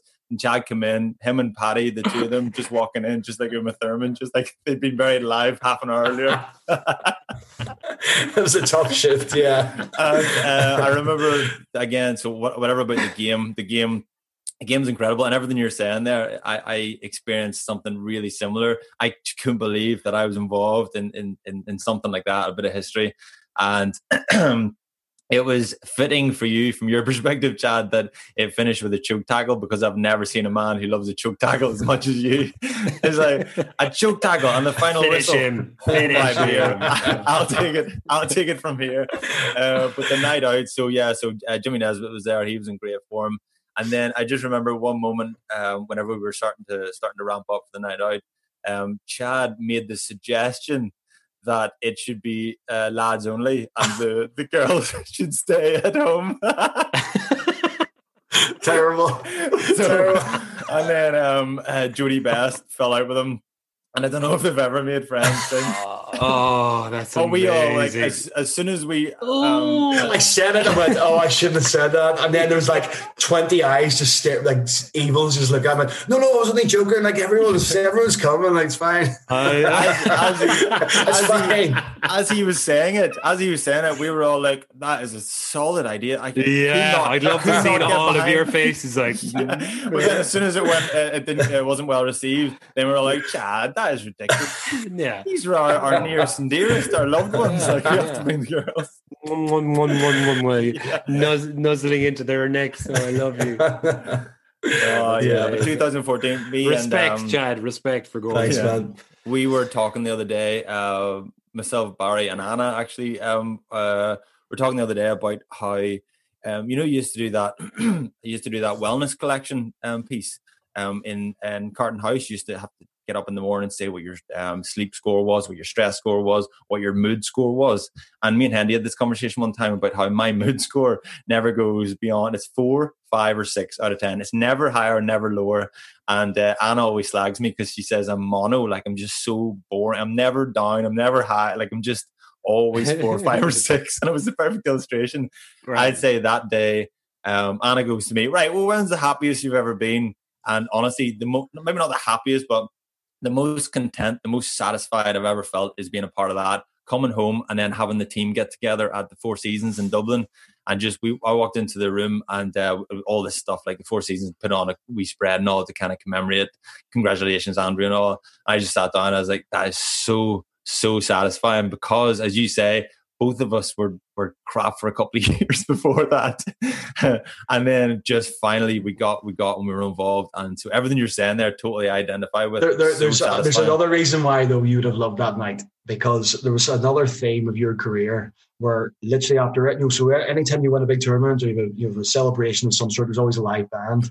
So live band, as soon as there's a live band, Andrew Trimble goes, live band, I can play the drums. I can play the drums. And then he goes, no, don't tell anyone, but I can play the drums. Don't tell anyone. And then it's and Andrew Trimble, can we get you up for a song? And then Trimble would boom straight up drums. I mean, he, I mean, obviously, you know, very talented. Um, if you look at the drummer class for Hermitage, you know, he's he He's had him up al- there. he, Um, he, he has cameoed already before. Right, of course, of course he has. Of course he has. Um, so no, that was yeah. Every like could be any bar he would find the live band and straight over and get up there. Would you? Would you get up? We are like pull out your own drumsticks and everything. Oh, these, Yeah, oh, I'm so oh, oh, unprepared. these that I have. Yeah, sure. Yeah. yeah, yeah, I did that in um 2011 in Queenstown before the World Cup. Uh, and then yeah, that night, and I've done a couple other nights as well. Uh, yeah, I know it's pretty lame, but Good um, party trick, to be fair. yeah. I'll No, get it is. that. Yeah. That's cool. Um, and so off the field, then Chris, like in the gym, around the the you know Ulster training sessions, or just uh, general hanging around, going to coffee shops and and everything like that. What was Trimby like for for you as a squad? It, um, fantastic. I mean, like he, um, I think everyone who's touched Andrew knows that has been been touched with Andrew. You, you go down to Irish camp and didn't matter what age you were, didn't matter who you were. Andrew would, was just such a personal guy. Able to have conversation with him. Um, for me, he's been a great support. You know, when you have your bad days, your good days, um, he's always been there. Um, we celebrated our uh, we had a 30th birthday dinner together. Trimby, remember that yeah, as well? Yeah. Um, no, I think like he's always going to have uh, his, his ability to connect with with everyone. I think in a team, like you go to a rugby club and there's so many different types of personalities. There's very few people that Andrew doesn't get on well with. Hmm. Um, mm. And that's important. You if you're sta- if you're spending a lot of time together, you want to taking the pitch with someone you want to trust. Um, you need to know that you know he's got your back, you've got his back, and and that's Andrew. He's loyal, uh, ridiculously honest, um, and yeah, just a great person to, as you said, to be able to go down and have a coffee with. Um, feel very lucky to have Trimby as you know one of my good friends and and, and, and rugby teammates. Um, so yeah, I don't know if there's anything else nice I can say about you, Trimby. I, I actually I phoned um, another one of Trimby's really good friends, uh, Iain Henderson, right? So I speak to Henry quite a bit still. I was like, Trim or Henry, I've got him going on Baz's Baz's show. Um, you know, have you got any? What I'm going to do here? Think of these stories, and he goes, "Oh, the obvious one." I went, "What?" He goes, "Oh, the David Humphreys parody Twitter account." I went, yeah. So no matter what Andrew's going to be known for, for us who's known him well, the best thing that Andrew ever contributed to Ulster Rugby was a David Humphreys parody Twitter account. So this was like a secret that went on for months and months and months, and it added uh, so much value and, and uh, you know fun to the team. So you know that stage Ulster weren't doing great, and this every day, every once every week, every uh, twice a week, there was this parody Twitter account that came out, and it was David Humphreys. And some of the tweets that he came out with was just golden. So nobody knew, massive secret. And I was like, who is it? Who is it? So they're going, you know, is it is it Chris? No, it can't be Chris. He's too stupid. Is it Rory? No way. he, he's too serious. There's no way. Is it Trimble? And they're like, no way, Trimble. There's no I was way. there. Trimble's I was in the corner, I guess.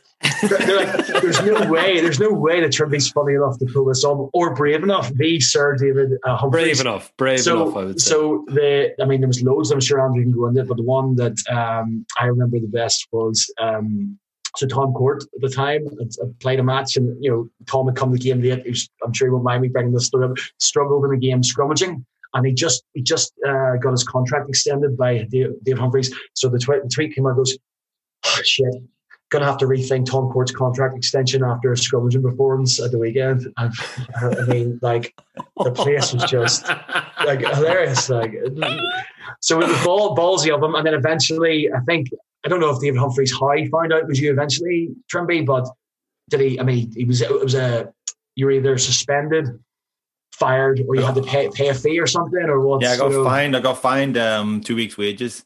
Right. That's amazing. Yeah. So he was really pissed off about it, was he? He said he wasn't. He but he said because he was involved, then he couldn't be part of the disciplinary process.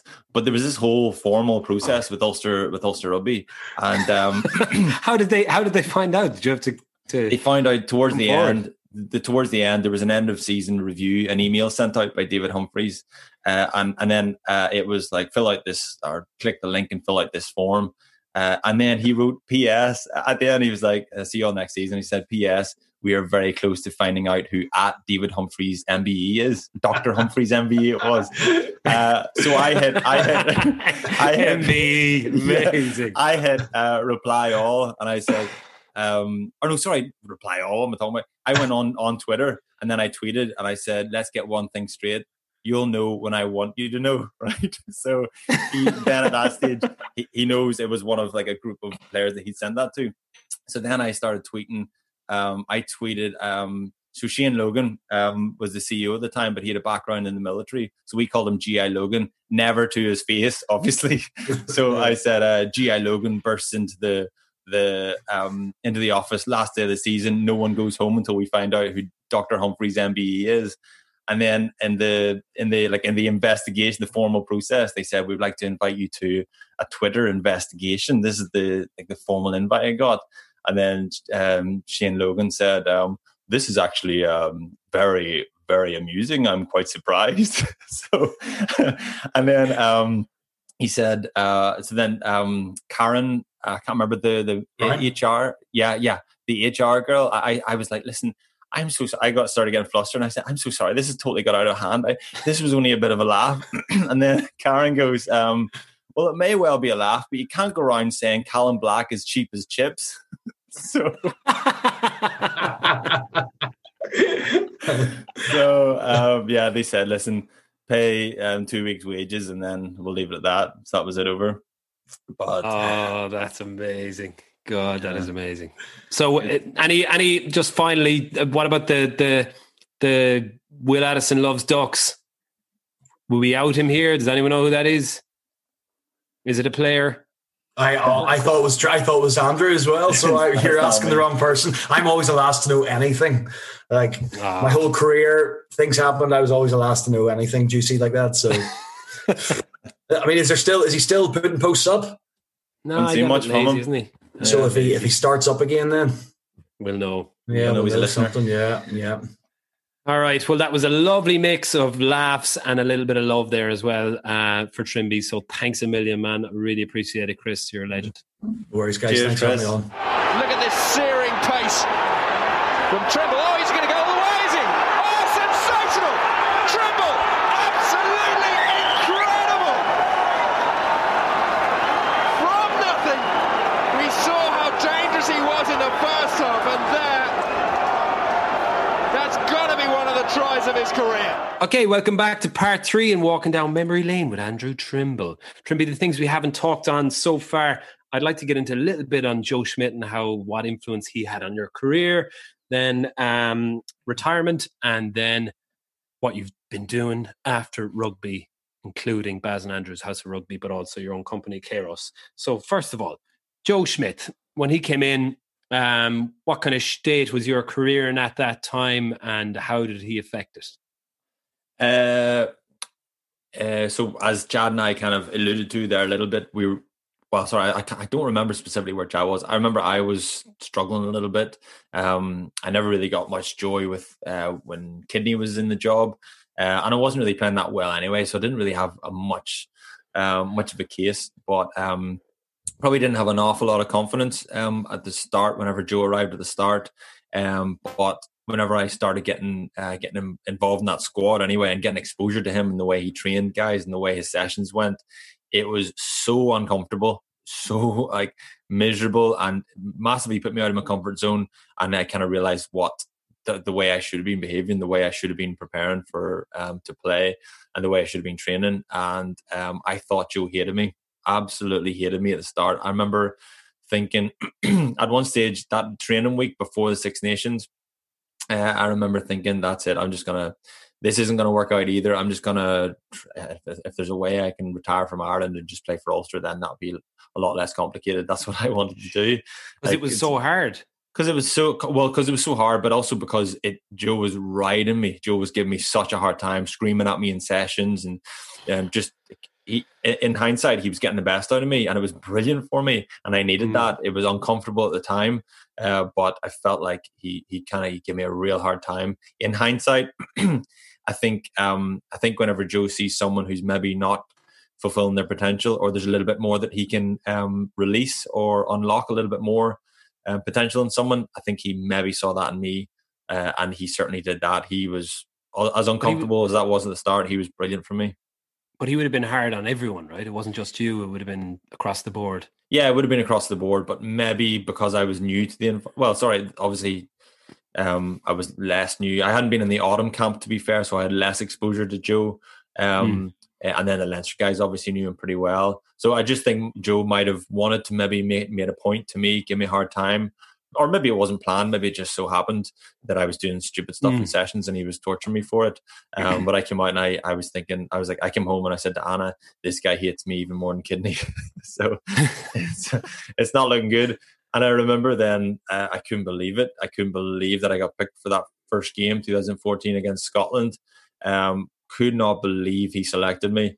And then the the lows and the highs, I always kind of think if you play professional rugby for long enough, you'll have injuries, non-selection, bad performances, um, everything you're kind of confronted with everything when you play rugby full time professionally, and uh, and that's a perfect example of the lows and the highs. The lows, me thinking this is not an environment where I'm going to get any joy, and the highs, getting back in the mix and playing Six Nations, and then eight weeks later winning a Six Nations. Um, crazy the impact that Joe had on me and uh, my mm. performance levels.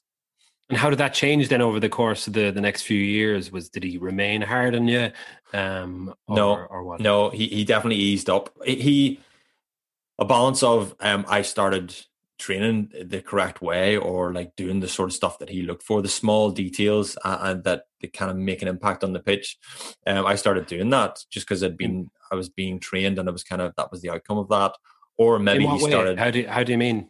Small right stuff way. like just just tagging on in defense, um, staying upfield and attack whenever you're passing the ball, making good decisions, looking after the ball whenever you carry the ball into contact. Really basic stuff, um, uh, and just just like just stuff like that. Really basic stuff for a winger. Hmm. Um, and whenever he knew then that he could trust me, he maybe kind of took a little bit easier on me. Um, and then at that stage, I started to kind of grow in confidence, and I, I just knew what he expected, so I was able to d- deliver a bit better. Um, but yeah, he was brilliant for me. Absolutely. Brilliant. Was it that was that year you got Player of the Year, Irish Player of the Year? Yeah, yeah. Oh, what a turnaround! And, and, and I remember I came back from um, that uh, after that Six Nations, I was back playing for Ulster. I remember one game we played against Cardiff, and Cardiff were no great shakes, but um, and it wasn't it wasn't a great game or nothing. But I just remember feeling incredible after being tra- being coached by Joe Schmidt for eight weeks. That eight week block, I just felt head and shoulders a way better player than I was before.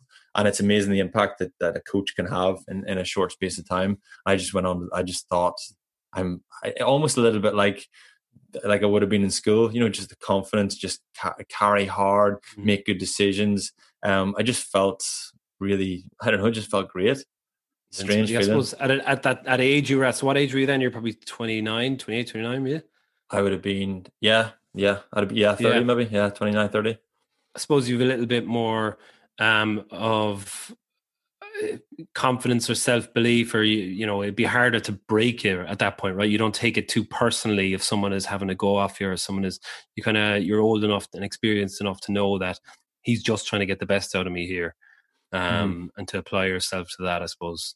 Yeah, exactly. And I think well, I, as I started to get to know Joe, I started to realize that he, he, he just it's a performance. Whenever you're being coached by him, he's performing and he's trying to get the best out of you. And there's nothing personal about it. He's just trying to to make sure that that he does a really good job as coach and he prepares everyone as well as possible. Um, and uh, yeah, it, it worked really well for me. Mm, and then the last couple of years, I suppose, uh, in Ulster and and Ireland, how how did you feel uh, your career kind of wound down? Uh, it it never it, no one ever really finishes in their terms. No one ever really finish, and, and if you do finish in your terms, then you wonder wonder did I have another year in me? You know, so I don't think anyone will ever finish and be really satisfied with what they've done. Um, having said that, I because I'd had that little bit of bit of joy under Joe Schmidt with with that 2014 win, and then going to South Africa 2016, then going to Chicago beat the All Blacks. You know, like a few moments that I was really proud to be involved then I had enough joy that I was able to say, right, it didn't go that well. The last year or two didn't go that well, but who cares? Overall, I'm really pleased with what I've achieved. And I threatened to achieve very little until I had that little bit of joy. So I, I kind of thought I'm, I'm happy with what I've done here. And by that stage, I was 33 and I was keen to, to move on and do something different anyway. Hmm. Okay, well, with that in mind, we we've always done our classic movies, classic uh, album, classic game. So let's go classic game with with I suppose South Africa and that that that All Blacks game were the two for me where I would have assumed they would be your two two your greatest achievements in the Irish jersey anyway. Um, and then back to 2014 as you talked about earlier. Have you one game in particular that you uh, think is your favorite match that you've ever played in for Ireland or even Ulster? Uh, yeah, not to be too too predictable with this, and we've kind of already touched on it, but yeah, that um, France game away in Paris 2014, uh, it we had been playing, we'd been blowing teams away really that Six Nations so far, and uh, France hadn't been going that well. Well, we sorry, we lost we lost at Twickenham, but but generally we kind of went to Paris thinking Paris wasn't what it was in the past. It wasn't this really difficult place to go. Um, uh, it wasn't the fortress that it was whenever I was describing um, whenever Tommy fell over in 2006. Um, yeah. It wasn't that anymore. It wasn't Heymans and Clerc running amok. So mm-hmm. we kind of went over there reasonably confident. But France turned up that day and they were really good, to be fair. Um, Houllier was tearing it up. Um, uh, Medard, uh, uh, Medard's the guy with the sideburns, the 15, wasn't it? Mm-hmm. He was going really well that day. Pascal Pape was going great. Like they were, they really performed at home and we still did enough to get over the line. Um, and again, a couple of like, uh, um, Joe Schmidt plays that were out of the classic Joe Schmidt um, playbook. You know that hit the midfield and then um, sweep back and then that short pass off Murray. Um, just a couple of things that are just classic kind of um, signature Joe Schmidt moves. Um, uh, that was yeah, that game was pretty pretty incredible. Any anytime you get a win in Paris is pretty incredible. I think we started to take them for granted, but um, because they played so well and we had to dig so deep, that made that that day pretty special. Wow. Okay, so that trumps the All Blacks. Uh, I think they're they're both up there, all right. The All Blacks. I think I'm. I've done nothing but talk about that. Fed up of talking about it more so yeah. than than the French match actually being better. Yeah, exactly. Just by default, it falls down to uh, the ah, French game. Own it, own it. Yeah, I've owned it plenty. I, everyone, if I'm sick of talking about it, everybody else is sick of hearing about it. Yeah, that's true. Um, all right, so favorite film. Let's get to know the real Andrew Trimble Oh my goodness. I, Don't I, say know, Home Alone. okay. uh, I'm gonna go for uh, Robin Hood, Prince of Thieves. Ah, love it. Yeah.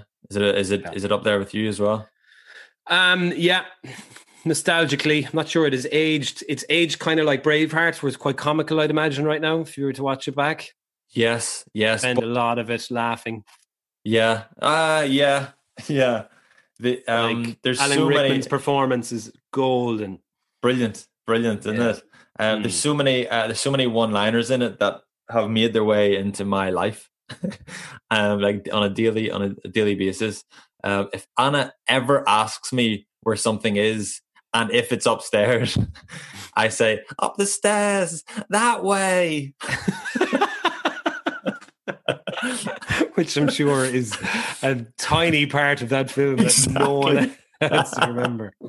exactly. Um, Rory Best, to be fair, like I, he's not he's not a massive movie fan, but Robin Hood, Prince of Thieves is his favorite. Um, and uh, we would have spent long periods just quoting that back to each other. Um, I thought for a long time, I thought Kevin Costner was uh, Bryan Adams. uh, okay, I can see why you would just as a yeah. you're supposed quite young, you'd emerge yeah, I, I, them together. I hybrided um, the music video and the, yeah. and the movie. Um. And if uh, um, if if there's if if there's ever a sign for a forest or anybody ever mentions a forest, um, uh, Rory and I would turn to each other and say, uh, "Sherwood Forest haunted, sire." And then the other, the other the other person would say, uh, either we take our chances with the ghost or we become ghosts ourselves. so uh, Serious pussies. Could they not have worked out at that point that it was just a load of lads up in the trees throwing stones at them? right enough. Yeah. Fuck's sake. Yeah. Surely one of them would have escaped and be like, no, ye clowns. yeah. Fucking lunatics in the trees. Yeah. Um, all right. So which album then? Which Busted or Mac, McFly album were you going with? Uh, what album now? Let's see. Um, my favorite album of all time. And we've reviewed a lot of albums, to be fair, last while my favorite. Um, uh, it could be it could be could be Blur. Um, uh, Great Escape could be Oasis. I'm giving honorable mentions here, and I'm I also buying myself time to think about it. um, could be a number of Smashing Pumpkins albums. Rage Against the Machine, um, mm. the first album, uh, could be the one actually. You know, just sitting as a like a like a skinny kind of 13 year old in your in your room thinking you're an absolute madman listening to Rage Against the Machine. yeah, yeah, yeah. uh, and your mom comes in, you're like, bullet in your head. and you were going to church. Oh, sorry, mommy. coming, coming. Yeah, Uh, for that reason, for that reason, I'll go with um, I'll go with Rage Against the Machine. okay, your street cred has just gone back up after your McFly busted um, Yeah, intro to the show. So we'll take that. Um, okay, so then outs- outside of rugby, outside of all that crack, and then the kids, um, obviously it's full time uh, being a dad at home with uh, with those three. So how's that going? brilliant. The last the last while has been amazing. Um, I'd say certainly the first eight weeks of lockdown was brilliant. Weather was class, and we just um got back to just just being us having um no fomo just this is us and we're hanging out and we're having the crack and we're just enjoying each other's t- uh, our time together. And the kids after the first couple of weeks um jack and molly especially katie's starting to get into the mix now and shake things up a little bit. Katie's on her feet and she just run around like grabbing molly by the hair and she just wants a bit of attention uh which is nice um because she's been getting bullied for a long time and now she's fighting back. Getting her all Um, back. Yeah, but uh, after Jack and Molly, after a couple of weeks, those two getting used to each other, then they've been getting on brilliantly as well. So, um, uh, yeah, uh, love and life, and uh, this is a bit of a turning point for us now. Anna's going back to work uh, next next week. The, uh, Katie and Molly are going into nursery, and I'm looking after Jack a day a week, and um, and uh, so it's all all a bit of a change up now. So I think we're kind of pleased that we've had this time together, and it's been great. And Anna, obviously, I met Anna when when when I was young and she was even younger. she was 16. she was 16 and I was 19 and we were kind of friends for a long time and then um uh got got married, kids and everybody kind of just um gets on with life and the busyness of life but um yeah, we're we're um really happy. Um hopefully no more kids, please. go go Uh, again for the crack. No, I can't do it. I haven't got the heart for it. Um, but yeah, great, um, great Uh, setup. we're you're very, the we're very you're the tightest unit I know, man. So I'm sure you'll make that decision together. Uh, be the right one. And she's way funnier than you as well, I must say. Absolutely. Trimby often, I'd ring him up and uh, and it'll be the two of them on the phone. So I end up having a uh, a three way with Trimby and his missus over uh, video call, which is very enjoyable. So uh, this thank that, Anna. that that happens quite a bit. Um, Niall O'Connor, who Mhm. I'd be good mates with as well, lives in New York um, now, but did the rounds. He was at Ulster a couple of times. Um, uh, he would have been around our house loads, and to the point where I was kind of like, you know, you call at someone's house when you're a kid, and you go, "Oh, can Andrew come out to play?" It was Hmm. if that had if I had been that context, it would have been, "Hey, Andrew, is is, is Anna there?" so then uh, him him and Anna would have been just sitting chatting in the in the kitchen for hours, and I'd have been watching TV. That's the way I got. So I feel like Yeah. people are using me to get. She's a down. legend. Yeah. And come here, uh, outside of rugby, then, uh, well, sorry, outside of uh, House of Rugby, we've got Kairos, your your own business. So tell us a little bit about that and how's it going? Yeah, so um, uh, whenever uh, it, it's the my exposure to, to Joe Schmidt's kind of training environment made me realize the benefit of of being really prepared, really organized, and um, and then I realized one one difficulty in getting organized in a team environment is the team communication because there's there's WhatsApps, white whiteboards, uh, emails, PDFs, written S and C programs, um, and it's all it can be a little bit chaotic, and I think that hampers players' performance, and it also makes you know pain the hole for um, for other staff members. So um, we created Kairos to manage medical appointments initially um, as just an app for the players to use to book in, uh, and now we now uh, we've extended it to to to manage like training sessions, numbers to sessions, requirements, session plans, um, travel schedules, all that kind of stuff. So um, it's been it's been it's been a really amazing experience last couple of years getting a bit of investment building a team of developers and learning something that i didn't know anything about Mm. uh, and it's been it's been a great experience. I'm, I've I've partnered with a guy called Gareth Quinn in Belfast, who's who's very very switched on, and he keeps me right. Um, uh, and it's been great. Uh, Munster are, are starting to use Kairos um, this week. Ulster been using it for a while. Uh, Worcester or another um, are starting to use in the coming weeks, and then we're chatting to a couple of football teams as well. So uh, we're starting to get a bit of traction, and uh, and we'll see see where that takes us. Brilliant. That's great, Mhm. man. So you're not obviously in the IT nerdy side. You're uh, your sales pitch and Yeah. and giving your side of the story as a former player. I wish I had. I wish I had. Whenever I was, because I studied loads. I did a theology, and then I did a, a, a management postgrad, and then I did a finance um, postgrad. I wish I'd spent some time learning how to code or design No, or yeah. something. Uh, it, it's only like, and how how typical is that? Whenever like it's always older people saying to people when they're playing, you should you should be studying, and and even me, Mm. fine tuning that. I should have studied something more useful, maybe. Um, but I wish I wish I, I was hands on. I wish I could kind of um, be more creative with with tech. Um, but anyway, the guys who we have are, are incredible. Um, they're they're brilliant, uh, and they're very sound as well, uh, which is unusual for um, uh, design or uh, te- uh, tech engineers. Um, so good, it's a good wee team. There's um, uh, uh, five of us, and uh, everybody gets on great. So all good. Brilliant.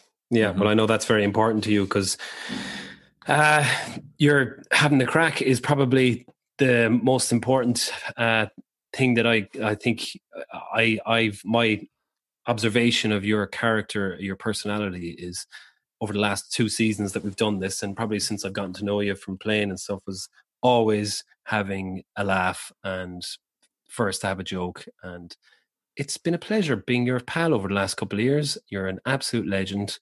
Um, and I can't wait to, to see where this takes us, what we'll do next, um, and where your career goes from here on. So I fucking love you, man. I love you too, Barry.